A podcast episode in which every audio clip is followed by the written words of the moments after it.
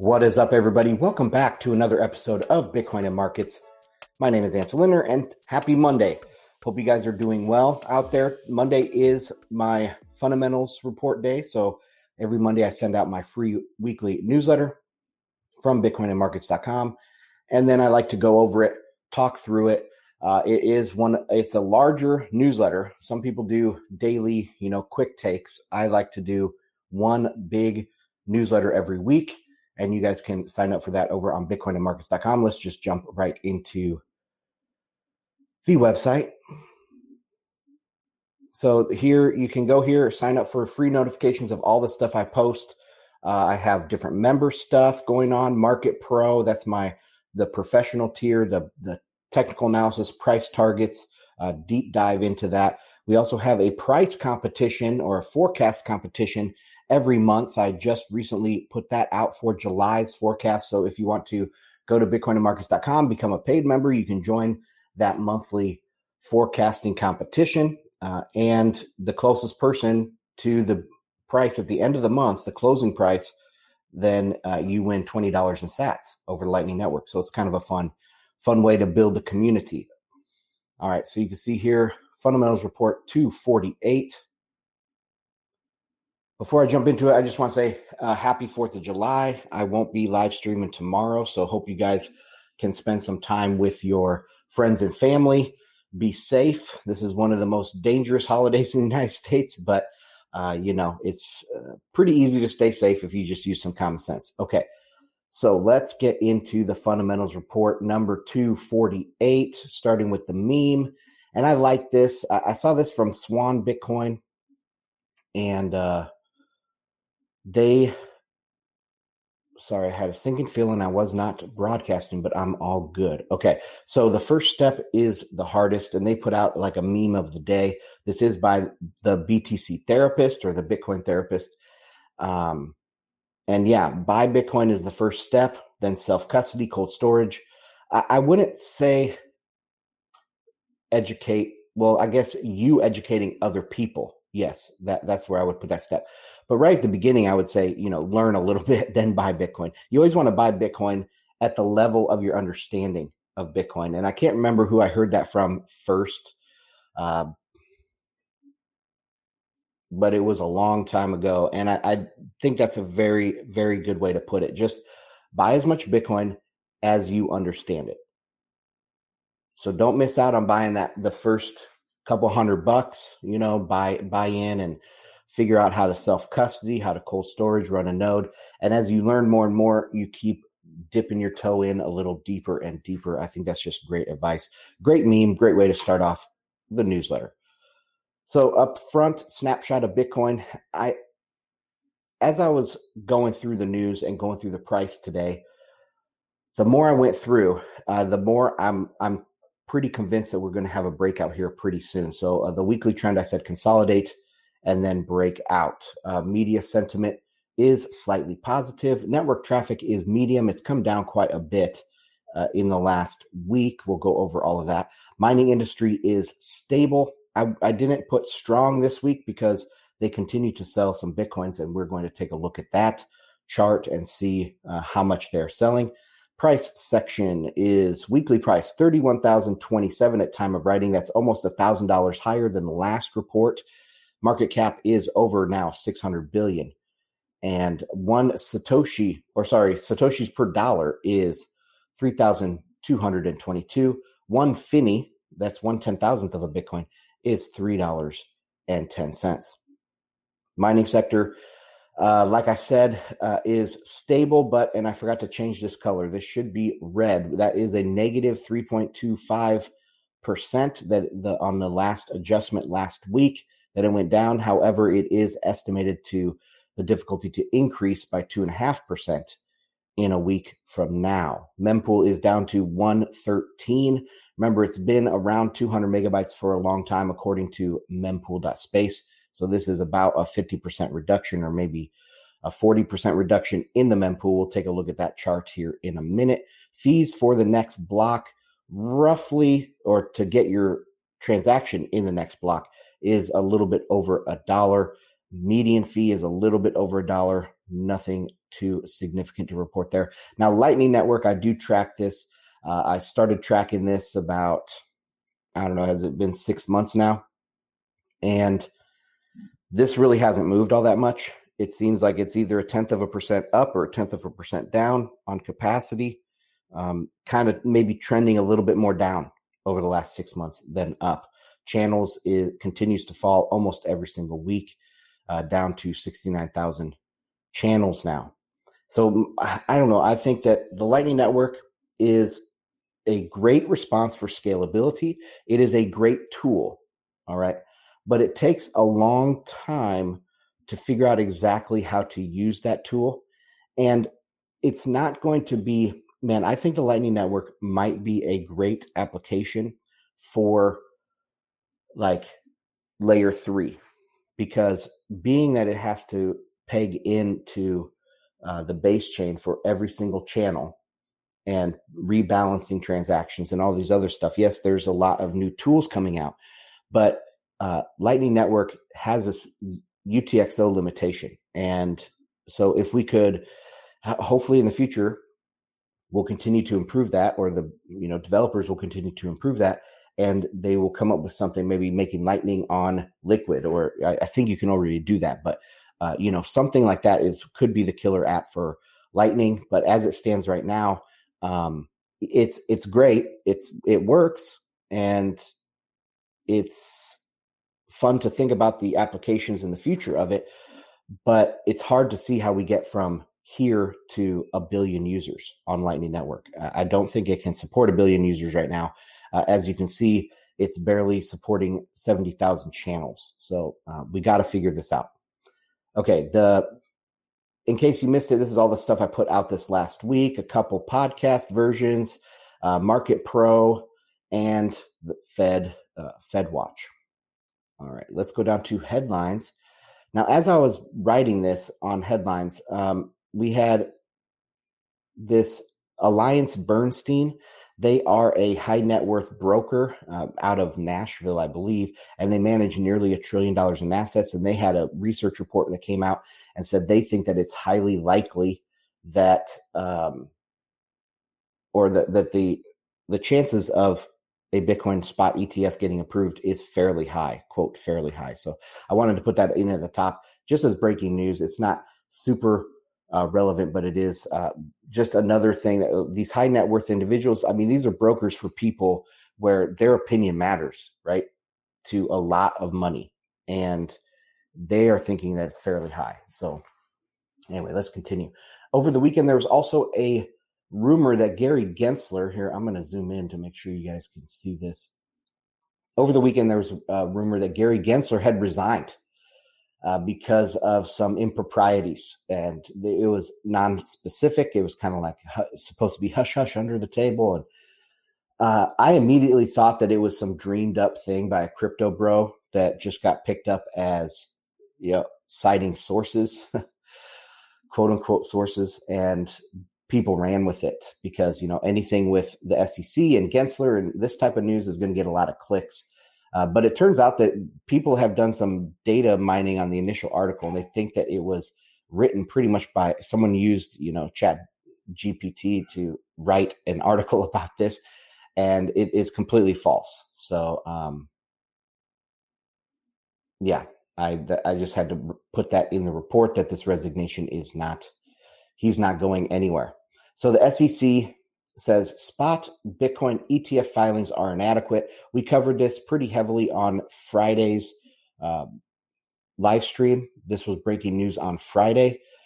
But there are some updates now. Fidelity has refiled already, along with Invesco, VanEck, 21 shares, and Wisdom Tree. All of all four of these guys have refiled already. I think they refiled the same day. So what day was Friday? The 30th. So they refiled uh, by end of day on Friday to include Coinbase as their exchange. So all five of these companies that have now refiled after the SEC said that it was inadequate, they are using Coinbase. this is very interesting because if you remember from my Friday live stream, I'm thinking that BlackRock has some sort of exclusivity agreement with Coinbase. Maybe, maybe not. Maybe it's not exclusive exclusive agreement, but it's like, hey, we're going to use you. We want we want to have first dibs, and if you do that, we'll put in a good word with you with the SEC, something like that. Okay, so BlackRock has not refiled yet, as of the time of writing this, that I could find any breaking news on this. But they should be refiling in short order, as well as all the others that are waiting. I think there's maybe like three or four others that have not refiled with Coinbase as their Bitcoin exchange. So we are going to wait and watch and see what happens with this. ETF filings, here's the lineup. Actually, I just included this. I found this from Bloomberg and it just shows their file, initial filing date. You see BlackRock filed on the 15th and then 16, 20, 20, 21, 29. Fidelity brought up the rear. So this is interesting. Uh, Fidelity filed on the 29th, which was Thursday. And then Friday, it got kicked back, right, by the SEC. And then Friday night, they refile with new verbiage for their surveillance sharing agreement. So Fidelity really had a fast turnaround on here from filing to refiling, where BlackRock was the first kind of in this group in June. Uh, ARK 21 shares there up in April. But uh, BlackRock was the first, and they still have not refiled. So very interesting how this is turning out. Of course, I'll keep you updated. Uh, you guys can join the Telegram t.me forward slash Bitcoin and markets. People will keep us updated in there as well. But uh, yeah, so let's move on. USDC, this is Circle's stablecoin. They continue to bleed out. I think this is just interesting. I wanted to update you guys on this. So, we typically measure the success of a US dollar stablecoin by its market cap. Tether continues to grow as U, U, uh, USDC continues to slide. For me, it's actually kind of satisfying because I think that uh, Circle and some of their backers, they were really pushing the Tether FUD. It might even have originated from USDC. Uh, Jeremy Allaire is an enemy of Bitcoin. He's the CEO of Circle.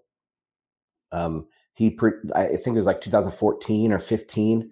He had a rage quit of Bitcoin and said Bitcoin had failed. You know, this was back when uh, the scaling debate was going on and and all of that. Jeremy Allaire did not like what was happening, um, probably because he couldn't corrupt Bitcoin. And so he left and he th- said Bitcoin was a failed project. Of course, he came back later with Circle again and launched the stablecoin. And the see, I think that stablecoin, or I think that USDC is really involved with uh, what do I say here? That USDC was the preferred stablecoin by Silicon Valley pump and dump VCs. I think Jeremy Allaire got in. He's kind of fits in that kind of clique, and so this is really bad for a bad sign for Silicon Valley, like the pump and dump crypto scams, and it's a bad sign for USDC. So you can see on the chart here, it has been continuing to be dumped, basically redeemed, and almost it looks like turned directly into Tether. Don't know exactly the process for that, but uh, yeah, that is what we're seeing. And I thought it was interesting too, because before February, the third week of February 2022, we saw this direct correlation between Tether and U- USDC. But then after that point, immediately we saw indirect correlation. So Tether continued to go up into February and March, while um, USDC slid down, their market cap slid and that's way before Celsius. It's way before Terra Luna. Uh, it's way before FTX. So there's something else going on here. Um, and one thing I did note that happened almost this, pretty much this exact week, was the Ukraine invasion. I don't know how that would factor in here, but maybe there were some scams going on, some wash trading, and some uh, market manipulation. That once the uh, invasion in Ukraine kicked off, maybe they moved on to different types of scams, maybe uh, pumping, trying to find out different ways to launder launder money than through NFTs. But anyway, okay, let's. I just thought that was interesting, and I th- it also tells me that the crypto side of like well, I guess crypto frauds are not coming back anytime soon. They continue to bleed out and go lower. Like USDC is almost like the lifeblood of that part of the fraud industry. And if it continues to sell off like this, you know, there's just not enough liquidity to pump these things. And so this is a good sign. Okay, let's get into macro headlines. So if you guys are new to my content, I do Bitcoin and macro. I have a degree in economics, background in military, 10 years in uh, intelligence and mission planning. And so I have, and of course, a 10 year experience now in Bitcoin. So I have like this unique skill set or experience set uh, that allows me to look at these different things uh, and piece them together with how I see the future going. So, what's going on in France? Of course, you guys know the riots are going on over there. They have deployed tens of thousands of police and, and riot police, SWAT teams. They're going in and trying to crack some skulls. Uh, there are violent, violent riots out there. I mean, I say that it makes uh, it looks like a literal war zone. If you've seen the videos of people driving in the streets in the morning, it literally looks like it could be Ukraine, right? Or it could be Iraq after the invasion uh, 20 years ago. But the burning and looting is making the BLM look tame, the stuff that we had here in the United States. Remember the mainly peaceful protests that happened in the United States? This is making that look tame. I even saw a video of an IED in the streets of a major French city. I don't know if it was Paris or Lyon or something like that, but it was obvious that this car turned and these people were watching as they went past this like pile of garbage. This car turned and there was an IED right there and blew up, you know, damaged the vehicle. And so I mean, this is straight out of Iraq. I mean, straight out of the Middle East and tactics like that. They're bringing the IEDs from the Middle East into major French cities, which is an extremely troubling sign. But I say that I'm certain that these riots will force political change in France and rapidly. Of course, if you guys have been listening to my show, I did talk about Marine Le Pen back during the election period. And I've been watching for populism to rise in Europe. We saw this with, you know, Meloni. Um, Le Pen is getting favor. We saw a uh, populist right wing party take a majority in Sweden. Of course, you have Hungary and you have Poland having these populist right wing tendencies, at least. And Germany now, uh, I've been posting in the Telegram that they're political map is shifting very, very rapidly. I mean, within the last two years, it has shifted extremely hard right. And so this is, I think these riots could lead to very rapid political change. I think they can vote for a uh, no confidence in Macron and they can have snap elections and Le Pen could be in. I mean, this could happen by the fall. I don't know exactly how many days you need for these snap elections, if it's 45 days or 90 days or something. But I mean, we could be talking by the end of the year, Macron's out, Le Pen is in. This could happen very, very rapidly. Then you would have Le Pen, Meloni teaming up. I mean, th- this could drastically change the politics. And I say that uh, France is a huge part of the EU, the Eurozone, and NATO, not to mention that they have the best military in Europe by a large margin. They are a huge swing country in Europe, and if France goes, uh, we could see major, major shakeup in NATO with the Ukraine war, with the Eurozone. I mean, everything. So we need to be watching this extremely closely. Um, Anyway, so let's go on to more EU news. The EU is on the brink of bankruptcy, says Hungary's Orban at the EU summit. Quote, they want to get 50 billion from the me- from the member states to give to Ukraine while they can't even account for the money we have given them so far. They want more money from the member states so that they can pay the interest on the European Union loans. that they have previously taken out. These are loans that Poland and Hungary have not seen a single cent from so far. Yeah, the EU is withholding capital from Orban because they disagree with some of his policies. And so, like, why does he want to vote to increase the budget? This is only two years into a seven year budget, and they're already out of money. The, I, I, I want to get across how bearish this is for the European economy in general. And if I'm seeing it, I guarantee you, people, business people in Italy, business people in France and Spain, everywhere, they're seeing this exact same thing and they aren't going to take it. So this can, guys, it can really pivot on a dime here. Next story up Sweden's NATO membership is a pipe dream, Turkey says ahead of summit. So a little background if you guys know that Sweden is Sweden and Finland have applied to be in NATO and at first they were Turkey said they weren't going to support them then Turkey flip-flopped and said okay okay we'll support and now there's a new development last week in Sweden they allowed a Quran burning protest to proceed which took place in Stockholm drawing about 200 people to the scene which had police protection. All of this happening against the backdrop of Sweden desperately seeking entry into the NATO military alliance, but which Turkey has blocked since last summer. Ankara now has even more reason to resist Sweden's ascension after complaining that it allowed PKK terrorists to operate freely. Uh, so they can't get Sweden in. Do they think they're going to be able to expand it to Ukraine? That was another story that's been circulating the last week. They are going to fast track Ukrainian entrance into NATO. I say there's not a chance of that. Um, NATO summit is coming up on July 11th, I believe. It might be the, I might have that wrong. It might be the 13th, but uh, it's coming up within a week here. And this is a very, very important event, a very important timing.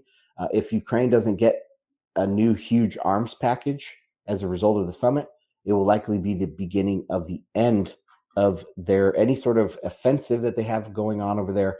They're desperately trying to show some progress before this meeting, and we'll see. I mean, of course, Russia knows that. Uh, I don't know. I don't know what Russia plans to do because they are bleeding NATO. I mean, they're bleeding their um, political rivals right now in Europe by continuing this. So does Russia actually want to continue this for another six months, another year, whatever, and just bleed NATO dry?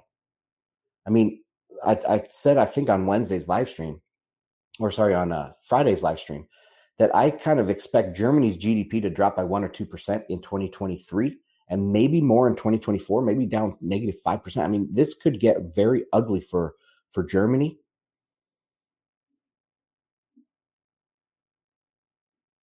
and do, that doesn't hurt Russia. Russia's economy has actually increased since you know the last year. So they could want to slow roll this and not launch their own offensive before July 11th, but we'll see. We'll see how this turns out. All right, that's it for the macro news. Let's get into price. So I start off with this chart. I did post it in Telegram earlier today. The blue line is the number of addresses inflow, the number of addresses inflow to exchanges. And the orange is the Bitcoin price. And the pink down here is reserves held on the exchange. Now it's kind of hard to see down here in the far right, you know, bottom right hand corner, but that is a new low for Bitcoin held on exchanges. This blue line is the one that they're pointing out here. Uh, the inflow to exchanges is dropping off of a cliff right now as the price is moving higher. So I say another week, another low in exchange inflows and balances. Liquidity is at an impressive low with demand increasing, the halving coming, ETFs lining up, etc., etc. We probably are not bullish enough. And I think this was sourced from Bitcoin News, Bitcoin Newscom, BitcoinNews.com on Twitter. Also, GBTC discount is closing. Let's pull this up so you can see the discount here in the bottom on the blue. It is coming up. I think I saw it as low as 30%, but that is a pretty rapid decline in the discount and uh, showing very bullish demand here for GBTC. I said the GBTC discount is closing. This is one of the most significant signs out there right now. Demand to get exposure to Bitcoin is rising fast. When this gets back positive, the risk free trade resumes. GBTC will suck up Bitcoin and price will moon. So, the way this risk free trade, because every time I say risk free trade, I'm sure there's some people out there like, uh, there's no such thing as risk free. But um, if there's a premium on GBTC, like say 10%, you can you can buy that that Bitcoin at NAV or buy that GBTC share at NAV, so at the actual spot price, not at the 10% premium, but at the spot price. And you can short GBTC at the premium. And so you lock in that differential. No matter what, you're going to be able to scalp that differential. It's just a matter of time. So it is pretty much a risk free trade. Unless GBTC went belly up, I mean, that's, I guess, an increasing risk today, but um, it's pretty much a risk free trade. And what that does, what that forces, it forces Grayscale to go out and buy more Bitcoin, create more shares, and hodl up more and more Bitcoin into GBTC. It's a one way function. The only thing that can stop that is if the premium goes the other way, which is, you know, something that one reason that all of these things blew up last year because the GBTC premium disappeared and all of these uh, kind of risk free traders could not continue with their business model. So there's a mismatch. The individual trades still ended up positive. But once it turned into a discount, they couldn't make new trades. And they had people had lent them money wanting their APR, you know, their their um, payment, their interest on their loans to BlockFi and stuff. But so they had all this liability and they couldn't make new risk-free trades through GBTC because the premium had gone negative and that blew up their businesses. So that it's it's kind of a moral hazard for the industry, but it's also a hoover. It's a vacuum for Bitcoin off of the exchanges. So anyway, just be watching that. It's also very bullish. Okay, let's take a look at the daily chart. Now I have just really simple charts here, of course, in my Market Pro newsletter uh, for professional tier members. I go way more in depth. I think I had 22, 22 charts this last Friday when I put out that that uh, member newsletter. But anyway, this is just a simple daily chart here, and you can see it's it's kind of uh, getting ready for takeoff. That's what it looks like. Let's go down to the monthly and quarterly because this is the, you know, we just started a new quarter, we started a new month, we even started a new half year, but I did quarterly and monthly charts. Here's the quarterly chart, and this red dashed line is at 35,000, and that's at the, you know, the bottom for quarterly resistance is at 35,000. That's going back to, it looks like Q2, the close of Q2 of 2021. Okay, now if we go to the monthly, very interestingly, that also is that same close is where the resistance is for the monthly chart as well. So 35,000 is a the immediate next target and that's also where we're going to start seeing a lot of short squeezing. If we can get over that level of 35,000, we're going to see a lot of short squeezes. So, um, yeah, I think we can very quickly get to that point. And let me see what the price is doing right now. 31,100. We'll take a look at the chart here at the end before we close out the show today. The live chart. Mining. Mining headlines. Bitcoin miners continue to deposit to exchanges. Can price hold on? And I link to the each one of these bullet points is a link usually to the story uh, that I'm uh, talking about here. So I've reported on this in recent weeks. The amount of Bitcoin leaving miners for exchanges is extremely high. The typical interpretation is this means miners are under extraordinary stress. They are sending coins to exchanges in desperate need for dollars slash fiat. However, we see price rising and miners maintaining or adding hash rate. They are not behaving particularly stressed, other than this, other than sending their Bitcoin to exchanges. I mentioned a tweet by Bob Burnett and I misspelled his last name. Sorry about that, Bob. I will fix that. I'll update that right after this. Uh, a couple weeks ago, where he pointed out that investment into mining companies has dried up. Back in 2021 and 2022, expansion was financed through debt or equity deals, and there was getting a lot of investment out there into public miners, into mining in general. And a lot of that now has been invested. They have they funded new facilities, they got new miners, but all of that money is kind of burned through now. So now you have to start. Uh, if it was a debt deal, you had to start uh, servicing that debt, right? So that's one reason why you could see selling to service the debt that was already used for expanse, uh, expansion.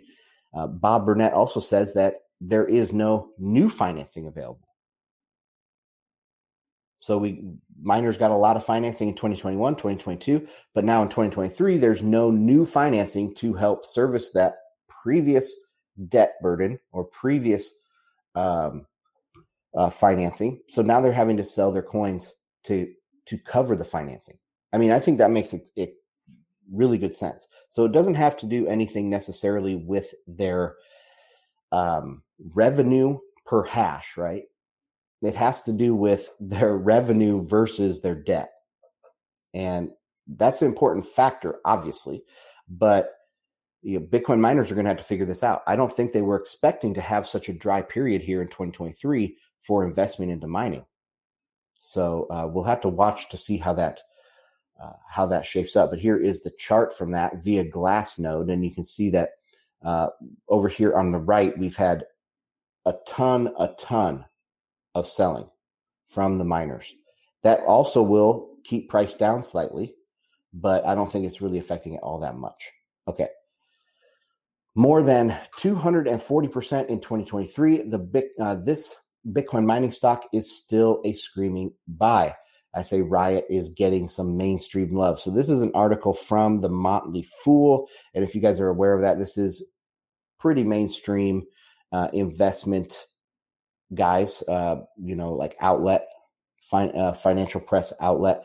And they say, thanks to groundbreaking agreement and ambition expansion plans, Riot is positioned for long term success and poised to capitalize on the growing profitability of Bitcoin mining. And it's a big, long article. It reads like a press release from Riot, but uh, th- this is interesting. I don't notice these type of mainstream positive uh, takes on Bitcoin. So I wanted to make sure that I put this in here. All right. Bitcoin mining ETF. This is WGMI. I think it's Valkyrie, but I'm not sure. Up 210% year to date. And I put this chart in here. It's actually 213 or 214%.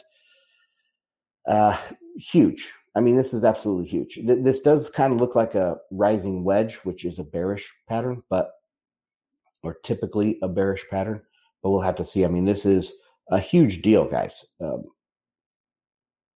Bitcoin mining is going to get a boost from this type of performance, people buying in, um, being able to sell more equity. You know, like if they need to, instead of selling Bitcoin, they could sell more equity and, uh, you know, more shares, finance their debt payments that way. They wouldn't have to sell Bitcoin. So anyway, this is a big a big sign of the health in the Bitcoin mining space.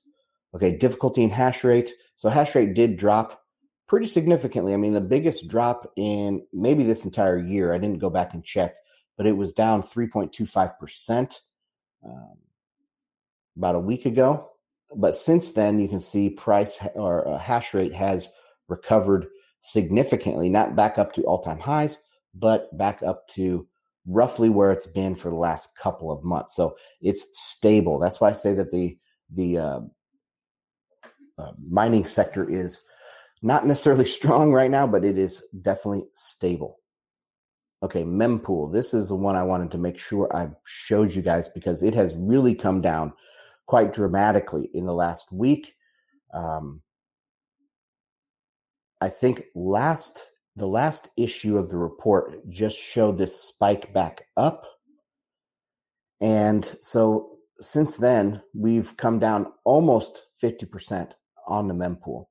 Um, has not quite chewed through enough transactions to make it uh, the fees to come dramatically down but that will come i think you know i'm kind of waiting for this how the mempool cleared i'm waiting for that to happen again maybe this month but we will see what if price moons we won't see a clear mempool i don't think all right ordinal debate i haven't updated this in a while but um, looking at the mempool, looking at the fees, looking at other things, mining. I wanted to be like, okay, well, what what are the ordinals doing? Because if you guys know, um, you know, ordinals and inscriptions, they are like NFTs on Bitcoin, or at least ways to mark um, transactions and stuff and satoshis on Bitcoin. And there is a hot debate going on about this. I really don't care too much. I think it will eventually go away but let's uh, see what I write here. So it's been several weeks since I've updated the ordinals and inscriptions. Totals have trailed off as the initial hype has run its course. This strikes me as very similar in progression to the NFT niche in, I should have said, in general, only on a compressed timeline. And I had talked about this for many, many reports over a couple years of the NFT hype just showing that you know NFTs looked like this. They they boomed. I think they had a secondary boom like six months later, but they just continued to trail off, almost just like an altcoin market cap. You know, they they have this initial pump and dump uh, surge, and then it's just a matter of trying to find a greater fool to take this off of you before it drops further. You know, and it looks like this is what's happening to the issuance of Bitcoin ordinals. So let me blow this up. Uh, one thing I did mention is this yellow down here on the bottom chart is other. So it's not image, it's not text, not video, audio application, it's other. I don't know what that is, but if you take that away, it's even a worse picture for ordinals. They're sliding in popularity even more. And perhaps they introduce this other whatever it, it is as a way to uh, you know the next hype the next uh, cool thing to have. And this is going to lose its momentum as well but anyway i thought this was interesting if you guys keep up with ordinals it is just trailing down into obscurity okay lightning network this is the last section of the day so, Lightning Network, Jack Dorsey questions Apple's Tim Cook over Bitcoin support as Damus deplatforming looms. And I I haven't followed this very much. Okay. I'm not a person that tries out all of these new social media apps because I'm not really a social media person. I mean, I do Twitter and I have the community on Telegram and stuff like that. Um, but I don't do Facebook. I don't really do LinkedIn. I don't do any of these other things. So I'm kind of like a one app person. And I'm not somebody that's going to try out a bunch of new social media. But I understand that Nostr and this Damus and they're very popular with Bitcoiners, and uh, they were trying to do Zaps, I guess, you know, like uh, Bitcoin tips. And the I, the App Store did not like this, because they want you to use Apple Pay. But let's uh, read through the quotes here. So on Tuesday, after Apple signaled to the Bitcoin friendly social media app Damus that it would likely be kicked out of the App Store for violating the platform's terms of service, Dorsey tweeted at Apple CEO Tim Cook, quote, why doesn't Apple Pay support Bitcoin, Tim Cook? Damus is a decentralized social media platform that runs on the Nostr protocol, which is popular with Bitcoiners partly because most implementations of it support payments over the blockchain's Lightning Network. The blockchain's Lightning Network. What? What? Who am I quoting here? Oh, I think it was. This was an archive link from CoinDesk, I believe. So yeah, they, of course they say this blockchain's Lightning Network. It's Bitcoin's Lightning Network. Nostr is an acronym for notes and other stuff transmitted by relays. I'm not super bullish on decentralized social media. Um, I'm not super bullish on decentralize all the things. Uh, that might come as a surprise to new people, but because uh, if you're a fan of Bitcoin, you think that we should all be fans of decentralization in general. I think it's good in some forms. Decentralization can be a check, and it is a spectrum. It is definitely a spectrum as well. But uh, middlemen are not always bad, right? You, you hire middlemen for their expertise and their ability to do things. So middlemen aren't always bad. So decentralization is not always good, just like middlemen aren't always bad. Um, so just keep that in mind because a lot of times people will try to sell you on a scam because oh it's decentralize all the things this is of course we want to decentralize this why wouldn't we want to decentralize x because we all know decentralization is good see that's an affinity f- scam they're trying to get in with these people that think decentralization is good or efficient or something like that decentralization is not efficient people you want to have separation of labor separation of labor means you're going to have middlemen and things are going to have central points of failure. Decentralization is inefficient.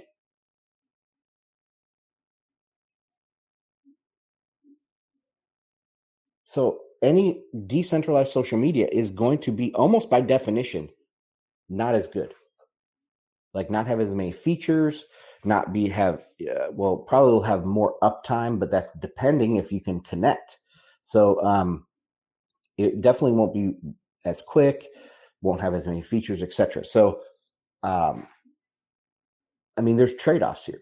There's definitely trade offs, and from my perspective, maybe I can tie this into talking about Twitter a little bit over the weekend as well because they were rate limiting people. Like now, I guess non paid members can only see what 600 tweets a day or something like that. I mean, that's not very many. And paid members can see 6,000. Uh, I have not run into any of those rate limit things. Uh, I know it's kind of bad for like me writing this report. If I wanted to link a tweet, uh, a tweet, usually would pull up and it would be like an anonymous person viewing Twitter, but I guess you can't do that anymore. At least they're going to have a temporary ban on that because they're trying to get rid of some data scraping and some ways where bots are manipulating um, like censorship algorithms. And so, anyway, I, on Telegram, I put that long video in there from these some sort of expert. I don't know who he is, but he, he sounded extremely um, up to date on this, and I was following it from different news outlets and stuff over the weekend. And it, it just seems that you know Twitter is trying to fight against spam spam and also data mining to ways to manipulate the censorship algorithms. And so, anyway, it's very interesting what's going on.